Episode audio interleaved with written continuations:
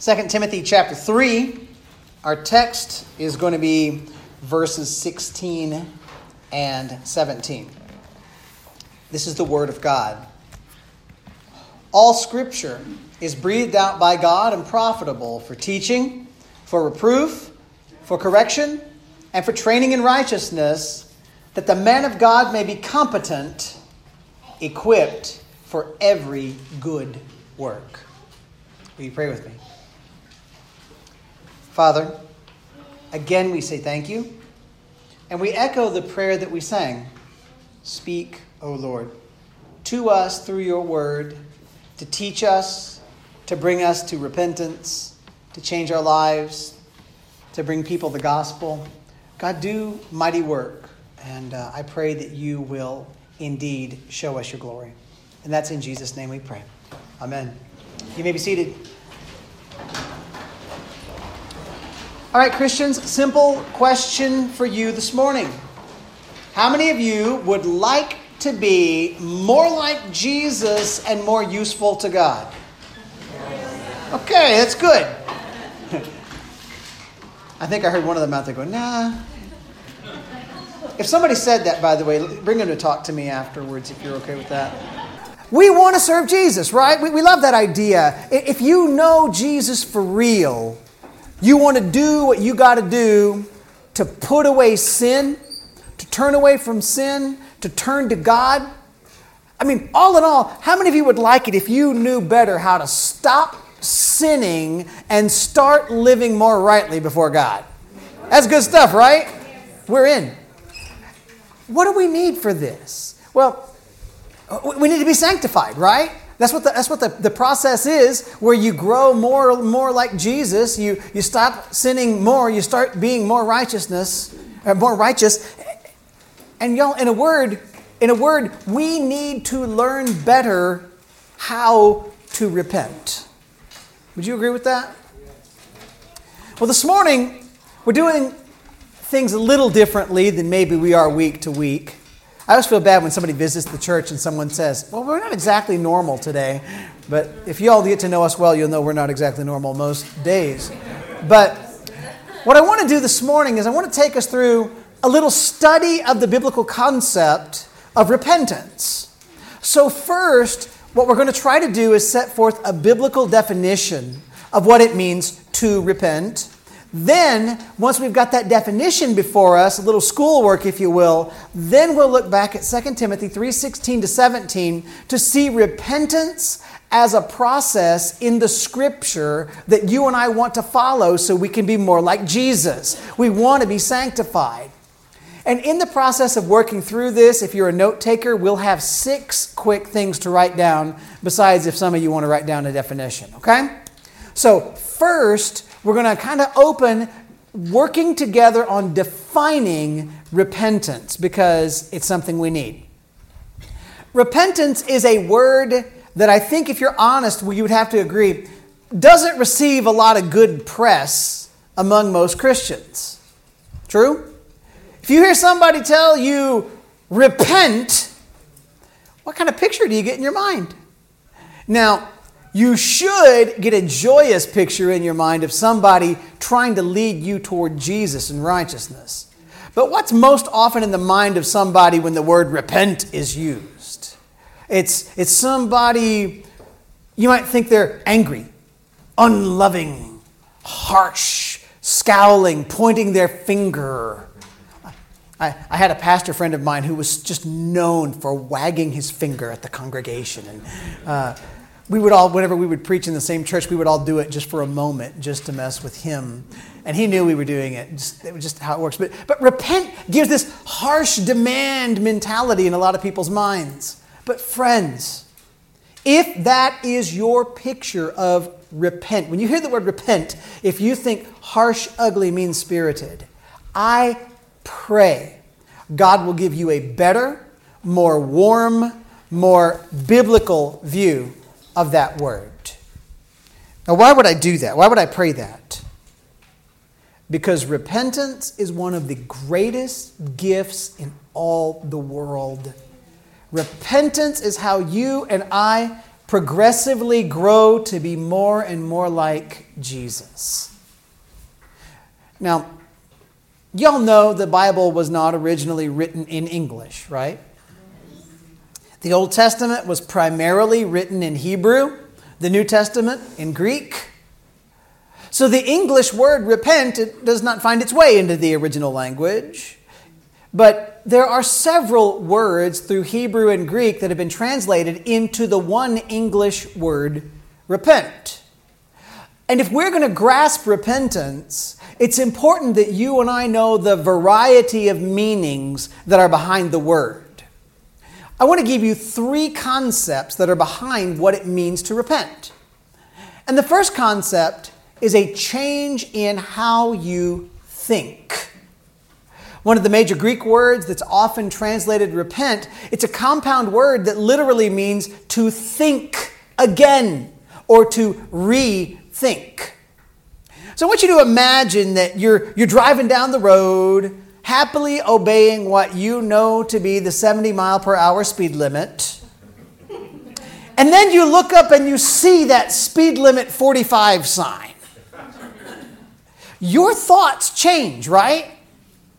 If nothing else, you now know that the speed limit is not the 70 you thought it was, but the 45 that the sign declares it to be.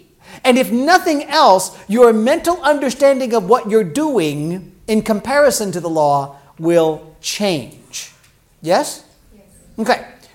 That's the first element of repentance changing how you think about or understand an issue.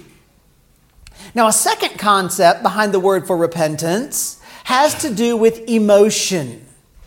One of the Greek words translated repent, like the word that means to think again, is a word that means to feel again. See, when a person used to think his or her behavior was okay, was appropriate, was acceptable before God, you feel okay. But your feelings ought to change if you realize that your behavior is unacceptable or inappropriate. If a person loves God, they will feel sorrow when they realize that they're living in opposition to God's desires and commands. So, sorrow, godly sorrow, true sorrow is a second element present in repentance. And then, thirdly, there's one more kind of word behind repentance in the Bible. And this last element is represented by Greek and Hebrew words that literally mean to turn. And the picture is quite simple. A man is walking in one direction, and then he turns around and he goes in another direction. A person who used to lie regularly stops lying and starts telling the truth. That is an example of that third category of repentance. So keep those in mind and let's see about getting a definition. There are a lot of authors in the biblical counseling field, especially, who have given us definitions that are pretty good regarding repentance. Paul Tripp says that the biblical definition of repentance is a change of heart that leads to a change in the direction of my life. You guys like that one? Pretty good. Change of my heart leads to a change in the direction of my life. Not bad.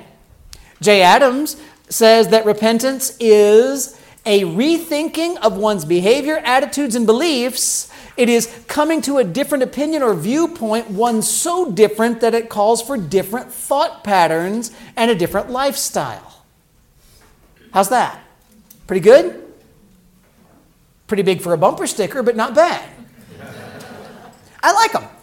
But I feel like each of those definitions are leaving out something of one of the three categories that I gave you. So I kind of add my own little twist to, to try to encompass all three biblical pictures that are included in the word repentance. So I would say that true repentance is a change in one's thinking or attitude toward a sin, which leads to sorrow subsequently leading to a radical turning away from the sin and turning to God. You want to do it again?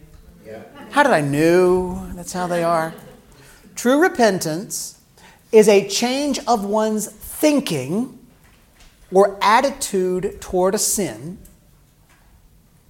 which leads to sorrow. I'm so glad you guys have desks. Leads to sorrow, subsequently leading to a radical turning away from the sin and turning to God. If you didn't get all that, it'll be on Facebook this week. now, I'm convinced. What do you guys think? You guys like that one? Okay. I'm glad you do. I wrote it in a paper a few years ago. I, I'm convinced that's a good definition. But I doubt very seriously any of you are going to keep that in your head as you walk through life from day to day. So let me do something more simple. To repent means to recognize, reject, and replace your sin. You recognize sin. That's the thinking of sin differently that's in the first part. You reject sin. That includes the emotional sorrow over the sin. You replace sin, which has to do with turning away from sin, turning toward righteousness. That is what it means to repent. You recognize, reject, replace sin. You might keep track of those three, right? Okay, so we've started with this definition idea of repentance. And some of you feel like you're way too back in school, and that's okay. Here's the question that all sounds well and good. Travis might have some idea what he's talking about because there's you know some language research, but is this really in Scripture? Is there a pattern like this in Scripture? Is there a passage in Scripture that, with or without using the word repent, shows us that repenting, recognizing, rejecting, and replacing sin is indeed what we do as followers of Jesus Christ? And if so, is there a tool? Is there something God's given us to help us to be a repenting people? A tool that God's given us to, to sanctify us and make us more like Jesus? Let's look back now at 2 Timothy 3:16 and 17, and we'll find our first point, first of six. First, submit to the scripture to submit to God. Submit to the scripture to submit to God. 2 Timothy 3:16 begins with all scripture is breathed out by God. Okay? All Scripture is breathed out by God. Amen. This is a familiar line of text, isn't it? How many of you, if I start, start all Scripture is, most of you can be like, you know what's coming, right? This is familiar to the church. This is a familiar line all scripture inspired, breathed out by God. And this means that the Bible is the inspired word of God. This encompasses all of the Bible, both Old Testament and New Testament. This teaches you and me that we can trust the Bible as much as we can trust God. Stop, because I don't think all of you heard that. You can trust the Bible as much as you can trust God. Because God is perfect honest, and holy, the Bible is perfect, truthful, and holy. Because God cannot make an error, the Word of God, the Bible, in its original writing, is perfect and without error. The Bible is perfect and trustworthy because God is perfect and trustworthy. One more thing you need to realize with this the Bible is also authoritative. The voice of God speaks in the Bible. What the Bible says, God says. Thus, if the Bible gives you a command, you are reading a command of God with all of God's authority behind that command. I want you to imagine that you are in the military. Some of you really can do that easily, right? Or whatever. You receive, you're in the military, you get a piece of paper handed to you by a courier, and the paper tells you that you are required to report to a particular office at a particular time on the next day. The letter is signed by an officer who has the authority to order you to the meeting. What must you do? You got to obey, right? If you fail to obey the order, you're in deep trouble, right? But what if you said, I didn't hear my commanding officer say it, I just read it on a piece of paper? Would that get you out of trouble? No. You know you would be in trouble because you received the order, and that order carries with it your commanding officer's authority. That is a fair illustration of the scripture. Though the Bible is even stronger. You and I have received our orders. We have received the instructions that God perfectly inspired and preserved for us. The Bible carries with it the authority of God. It is the voice of God. And if you want to be a faithful, growing follower of God, you must submit to the Scripture in order to submit to God. So, how many of you are holding a paper Bible in your hands? Couple of you. Some of you have it on screens. I, I get that. I get that. Take a look at your Bible. That's God's Word. It is how God communicates to you His orders. You are responsible for what it says. You are responsible to obey it. And there are no excuses here. There are no free passes here. You have in your hands your orders. The question is will you obey? Will you submit to the scripture in order to submit to God? Okay, we know where the authority is, don't we? It's in the Word of God. Now, how do we use the Word of God, those written orders from God, to grow in Christ? Look at this. Point number two be taught by the Scripture. Be taught by the Scripture. All Scripture is breathed out by God and profitable for what? Teaching. Profitable for teaching, says the Word. God tells us His Word is useful for teaching. And the point here is that the Bible makes you aware of truth you may not have previously known or understood. The Bible is a clear guide to help you to know the absolute truth of God. So let me give you a simple example. Many people grow up in the world that we live in with the assumption that it is okay for an unmarried couple to live together and try everything out before marriage. That is super common, right?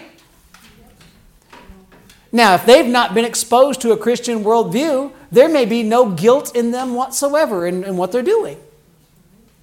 But in reading the Bible, a person all of a sudden might find out that they are engaging in sexual immorality and that this dishonors God.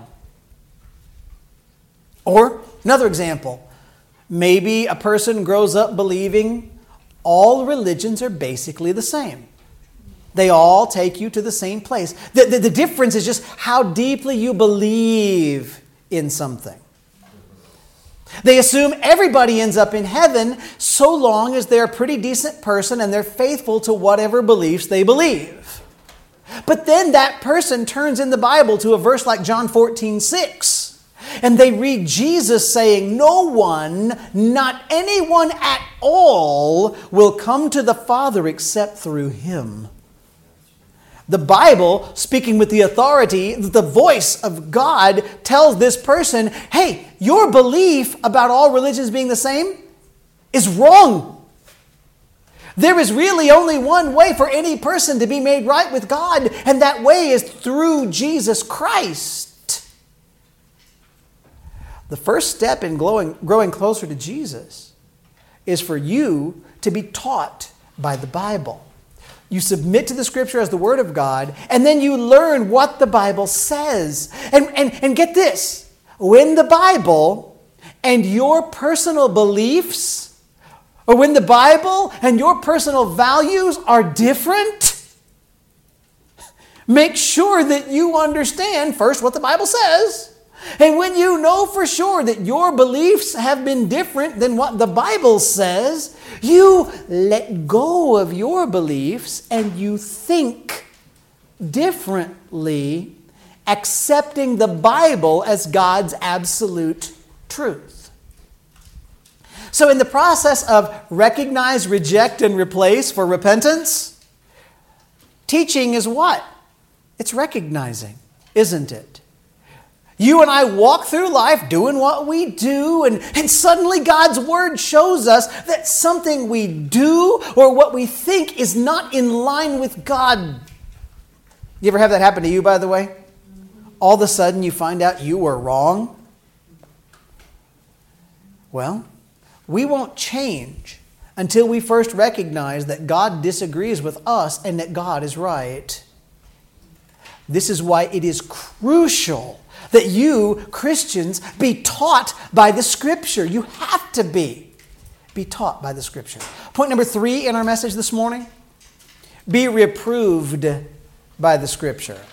Be reproved by the Scripture.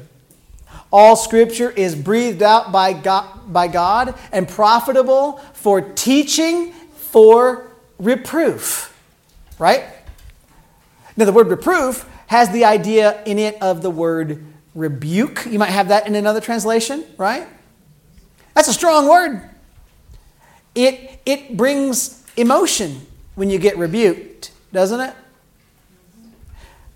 How many of you, when you hear the word rebuke, think that sounds like a fun thing?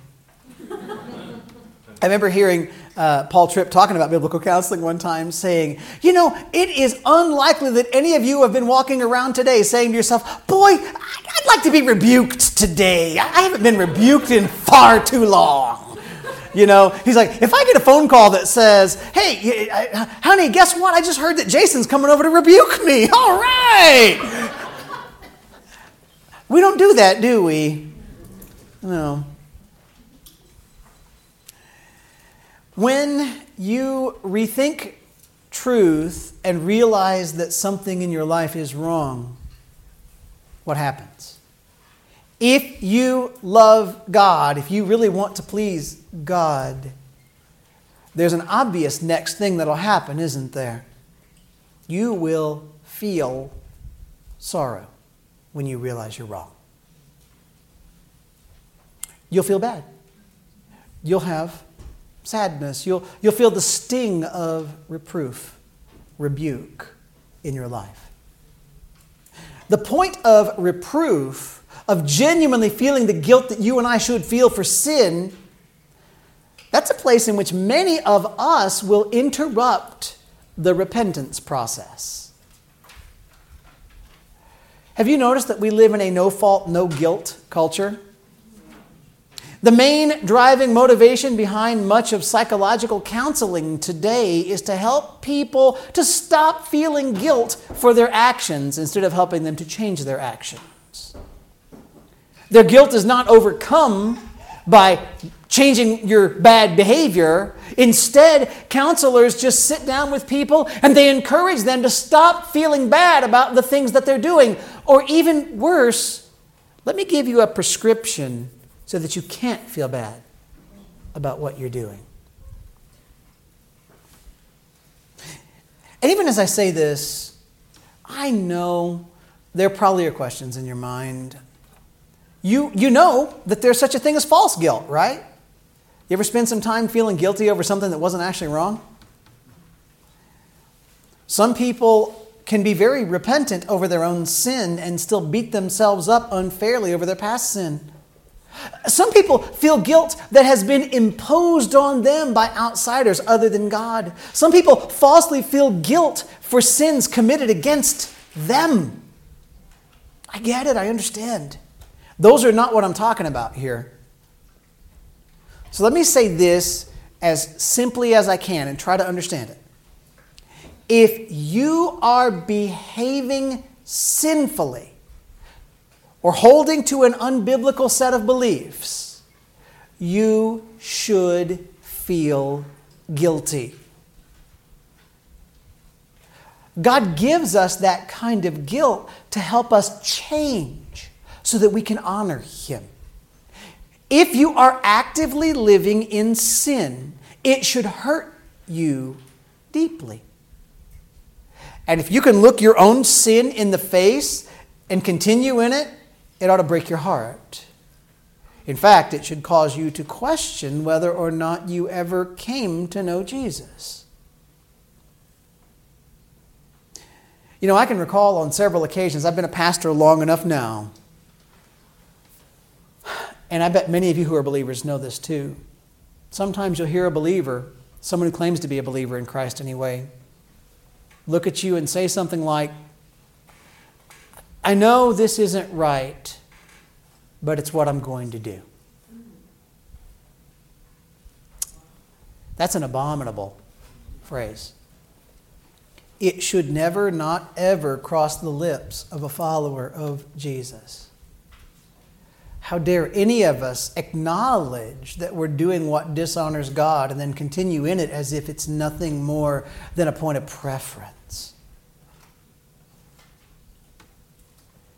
No, guys, guilt when we sin is a glorious thing. It's like physical pain. Now, probably some of you are saying, I don't like physical pain, Pastor. Let's, uh, let's have another illustration, please. But let's just ask the parents. Parents, would you want your children to live in a world where they couldn't feel pain right now? Would you like their pain receptors to be turned off, their physical ones? See, if a little child couldn't feel pain, they might lay a little hand on a hot stove and not even notice until that hand was gone. Pain is supposed to help us. Again, I know some of us live with pain that is not a helper, and that's terrible. But God gave us pain to help us know that what's happening is wrong and something needs to be fixed. And guilt, like physical pain, is given to us by God to help us know that something is wrong and we must make a change. Scripture helps you feel the guilt that you rightly should by reminding you that your sin is not only personal, your sin is about God. And any sin you or I willingly commit is us saying to God, Step aside, I'm calling the shots today. So, as you desire to follow God, ask God to teach you in His Word, and then ask God to make you feel the pain that you rightly ought to feel for your sin. Ask God to search your heart and break your heart over the places where you dishonor Him. This is praying that God will help you recognize your sin and reject your sin as you feel the pain that your sin causes you. So, yes, Christians, no matter how much it doesn't feel comfortable, be reproved by the Scripture. Fourth point. I bet some of you could even guess it if you look at the next verse. Be corrected by the scripture. Be corrected. Isn't it nice to know, by the way, God's word just doesn't leave us with guilt and no hope? Correction. This is good. All scripture is breathed out by God and profitable for teaching, for reproof, for correction. That word correction is a word that literally means to stand upright. So the concept here is that something fell down Something got knocked over, and we need to set it back up. And in context, the picture is that you would have Scripture show you that something is wrong, make you feel pain because of that wrong, and then lead you to make a change to right the wrong. Now, one of my favorite videos on YouTube is that one with Bob Newhart as the counselor. And a woman comes to him with a problem. She's got some claustrophobia, some fear of enclosed spaces. And Newhart says to the lady, I'm going to give you two words. And if, I want you to listen to these two words, and I want you to take them out of the office, and I want you to put them into practice in your daily life. And he assures her that these two words will solve her problem. She gets her pencil out, she gets a pad out, and he says, The two words. He looks at her and he says, Stop it! Christians, just you and me, nobody else listening, none of these people in this room are going to judge you. How many of you have known a Christian friend doing something just completely against the Word of God, and all you want to do is take them and say, Stop it? Yes? How many of you need someone to do that to you right now? I think we know, though, just looking at somebody and saying, Stop it, isn't enough, right? But when you recognize sin in your life, when you feel pain over doing wrong things, stop it's pretty good advice to start with, isn't it? Right? If you have developed a habit of gossiping about others in the church, stop it. Right? If you're looking at things on your computer or television that dishonor God, stop it if, if you're dishonoring God by the kind of language you use in your daily conversation, stop it. If you're neglecting doing what's right, stop it by starting to do what's right. The Bible makes it plain that a real portion of the repentance process is for a person to recognize their sin, to hate their sin, and then to put an end to the sinful practice. And sometimes that requires something pretty darn radical. Remember Matthew 5 when Jesus told men, hey, if your eyes cause you to lust, gouge them out and throw them away rather than continuing in sin. Now, Jesus was not promoting some sort of weird form of self mutilation. But what Jesus was doing was calling us to be willing to do whatever it takes to put a stop to sinful practices.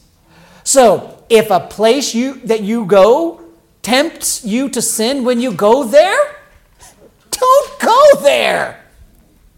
If you watch a TV show that leads you to sin, turn it off. If you try turning off the TV, but you just keep flipping it back on and going doing what you shouldn't do, throw it away. I remember John Piper talking about people just throw it out the window. There was probably a crime involved in that, but still, he was right. throw it out. If your job requires you to do things that dishonor God, quit and look for a new job. This is half, uh, you might say, the rejecting of sin, right? And it's kind of half the replacing of sin, right? Once you recognize something in your life as sin, once you reject it, feeling the pain over that sin, you're going to reject your sin by stopping it. Stopping doing what is wrong is the first step of replacing sin. Be corrected by the scripture. Fifth point be trained in righteousness by the Scripture. Be trained in righteousness by the Scripture. All Scripture is breathed out by God and profitable for teaching, for reproof, for correction, and for training in righteousness. Now, training in righteousness carries with it the concept of raising a child to do what's right. Because once you've seen your sin and sorrowed over your sin and stopped your sin, it's time for that person to do one more thing. You substitute for your sin. Replace sinful activity with godly alternatives. Uh, this reminds me of a really weird teaching of Jesus because I think it illustrates this really well. What happens when we try to stop sinning, but we don't replace it with a godly activity? Uh, now, the text I'm going to read to you, by the way, it's originally focused on national Israel and, and their need to turn to Jesus and not just turn away from certain evil practices, but it really illustrates the repentance process well. It's Luke 11, 24 to 26. See if this is familiar to you. Luke 11, 24 to 26. Jesus said, when the unclean spirit has gone out of a person, it passes through waterless places seeking rest. When the unclean spirit has gone out of a person, it passes through waterless places looking or seeking rest. And finding none, it says, I will return to my house from which I came. And when it comes, it finds the house swept and put in order Then it goes and brings seven other spirits more evil than itself, and they enter and dwell there, and the last state of that person is worse than the first. So, what was the problem? There's a person, a nation, they don't, they try to drive the, evil out of their life, but they don't find anything to replace the vacancy. You will never defeat sinful thinking by saying to yourself, don't think about that, don't think about that, don't think about that. Right? Why not? That's how you think about it. All right, quick. Don't think about football. How many of you got a field or a ball or a helmet in your head at that point? Or where's Jared, a soccer ball? Uh, right? Don't think about pink elephants. There they are. The more you say, don't think about that, the more you bring the evil thought back to your mind. You need to replace the thought with something that honors God. So think about Jesus. Think about the cross. Think about God's love. Think about the price that Jesus paid to rescue you for, from your sins. Think about heaven. Replace evil thoughts with righteous ones, and that's where you find victory. But this is not just about thought, right? Any sin is replaceable with a righteous alternative. You and I just have to learn to function in our minds by thinking about biblical opposites. If your sin is fearing man too much, What's the righteous alternative? Fear God. Right? If you clamor for the attention and the affection of people who lead you down a bad path, desire the, the affection of the Lord. Right? If your sin is lying, which lying is a sin, what's the righteous alternative? Tell the truth. If your sin is evil, mean spirited, negative speech, kindness would be a good alternative, wouldn't it? In Colossians 3, we, hear, we see a description of the Christian life as you know what? You take off evil habits like they're dirty clothes. Put off this, put off that, put off this from 5 to 8, put off this, put off that. But Think about it in your, in your normal life, because most of you are normal people. When you have dirty clothes that you take off, maybe you even take a shower. I take my dirty clothes off, I get good and cleaned up. How many of you just stay without clothes? Most of you know, right? No. How many of you, when you get out of the shower and you're clean, go for the filthy clothes and say, I'm going to put these babies back on. No. If we want to be clean, we take off dirty clothes and we put on clean clothes, right? This is pretty easy, guys. Well, Colossians 3 9 through 17 tells us that we that we put off sinful behavior and we, we search the Word of God to find the righteous alternative that we can find and that we can put on and that'll keep us from falling prey to sinful desires. So, the process of repentance is recognize, reject, replace. We see our sin for what it is we hate that sin. We feel the pain from that sin. We reject that sin. We turn away from that sin. And then we replace our sin by living out the opposite of the evil we once lived. And you know what that looks like? It looks like what the Bible called training in righteousness. So, how do we do all of this?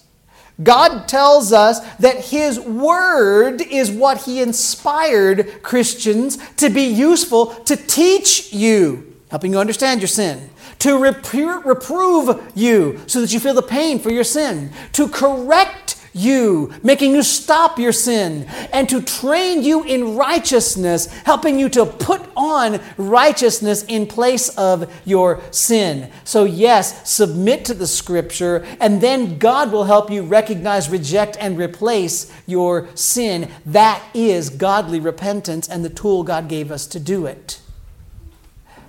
And you might just wonder, why would I want to go through all of this? This is a hard process, right? Let me give you one last point. It'll be quick. Point number six be prepared for good works by the Scripture. Be prepared for good works by the Scripture. All Scripture is breathed out by God and profitable for teaching, for reproof, for correction and for training in righteousness, that the man of God may be competent, equipped for every good work.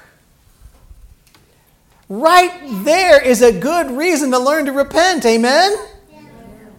I mean, didn't we say earlier you want to be someone who is more competent to serve God? You want to love Jesus more and serve Him better? I want to be equipped to serve God. I want to be used by God to show the world how great God is. I want the joy of doing the things God created me to do and being what God created me to be. I want the joy of knowing that I can be useful to the, to the master, a useful tool in the hand of God.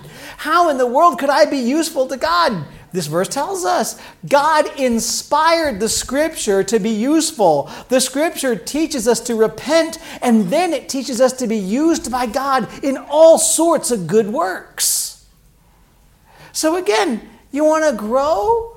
You want the joy of serving God faithfully?